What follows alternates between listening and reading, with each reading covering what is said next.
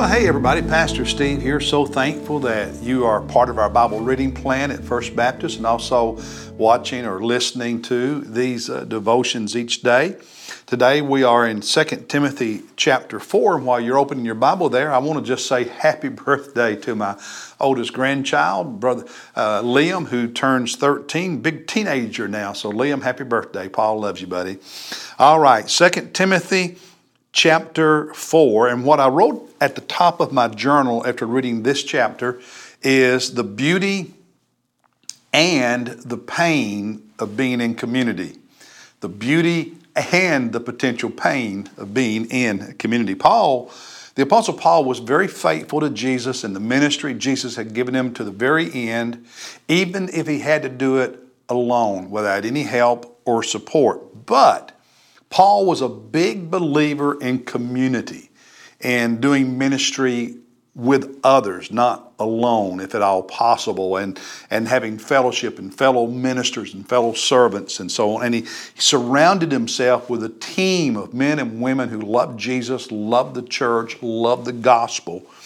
And when he's uh, writing this letter to Timothy, it's the second letter he wrote to Timothy, probably uh, quite possibly the last letter Paul ever wrote that we have. He writes it probably while he's in Ephesus, and, or, or while Timothy, rather, is in Ephesus. And Paul is actually in Rome, uh, in prison, and expecting to be uh, executed. And he wants. Um, he wants Timothy to come to him. This would be Paul's second imprisonment uh, in Rome because I believe, and many believe, that after his first imprisonment that we read about at the end of the book of Acts, uh, where he was under house arrest for two years, he was actually released and went to Crete and some other places, then was arrested again and then executed. And, and uh, I think this is a letter he wrote Timothy while Timothy was in Ephesus and Paul was in Rome during that second imprisonment, sometime before he actually died. And so he says in chapter 4,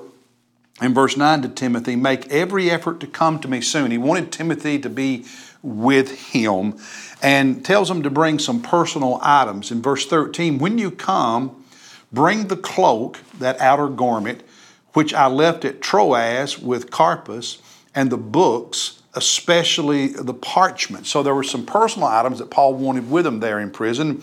Maybe he had to leave those behind hurriedly because he was in Troas when he was arrested, or he had to flee Troas quickly because he knew the Romans were looking for him. We don't know, but anyway, wanted Timothy to come to him soon and bring those personal items. And then he talks a lot about various individuals who were his um, ministry companions, fellow servants of the gospel, if you will. Um, and in verse 10, after telling Timothy to come to him quickly in Rome, he says, For Demas, having loved this present world, has deserted me and gone to Thessalonica. So one of his uh, fellow ministers, servants, if you will, abandoned him because uh, he loved the world too much. He wasn't willing to put his life at risk and so on. And this is the same Demas that probably that, that was mentioned in Colossians chapter 4 verse 14 during Paul's earlier imprisonment in Rome and Demas was with him and was faithful and, and true at that time but this last one when it looked like Paul was really going to be executed Demas abandoned Paul um, but he also talks about other team members there at the end of chapter 4 verse 10 he says Crescens has gone to Galatia and Titus to Dal- Dalmatia. Dalmatia is modern Croatia. And these had not abandoned him, but Paul had sent them on ministry missions, if you will, to those two locations. He says in verse 11, Only Luke uh, is with me. So he wasn't totally alone, but didn't have a lot of people there.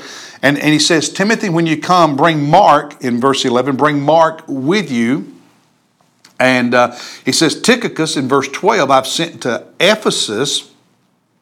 And then in verse 14, Alexander the coppersmith did me much harm. Here's another guy that uh, I was in fellowship with who ended up hurting me. And in verse 15, even warns Timothy about Alexander and says, Be guard, be on guard against him yourself, for he vigorously opposed our teaching. And then in verse 16, he says, The first time I defended myself before the Romans during this second imprisonment, nobody was with me. Everybody deserted me, but the Lord was with me. Um, and then um, um, uh, he, he, he uh, talks in verse 21 make every effort to come before winter. Eubulus greets you, also Pudens and Linus and Claudia and all the brethren. So by that time, Paul was not alone in Rome. The, the disciples in Rome had found the courage to um, be with Paul and support him. So I love, I love how Paul, at the end of several of his books, mentions all these various individuals and just little tidbits about them because it demonstrates for us that Paul lived and, and preached and ministered and served in community. He did not want to do it alone in isolation. He loved the church, he loved God's people, and he loved being in ministry with God's people and being part of a church and, and all the brethren. Greek, it's, it's the, the Christians, the church that's in Rome that were supporting Paul at this point in time.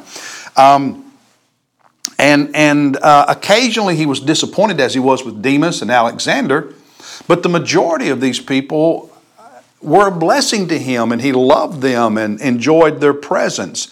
Um, and Paul kept going, he never quit. one of the takeaways for me is, is sometimes today uh, somebody gets hurt in church. It's not the whole church typically, but an individual or a group of individuals hurt someone and they just give up on Jesus, they give up on the church, want to do Lone Ranger thing, and Paul wasn't like that.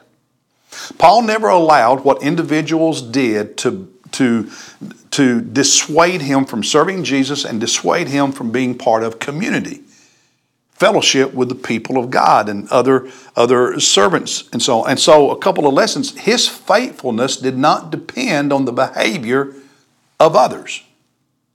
His faithfulness did not depend on how others treated him. And secondly, he did not abandon community, he did not abandon fellowship, he did not abandon the church just because some people there hurt him or let him down. And those are valuable lessons for us today in our hypersensitive culture with all the social media where we attack people, you know, without mercy.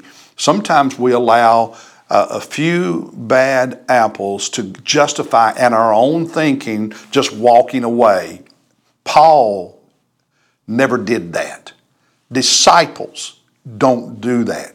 Mature people godly people don't walk away. So don't you ever walk away. Live in community, stay connected, and stay faithful. That's the word for today, and I'll see you tomorrow.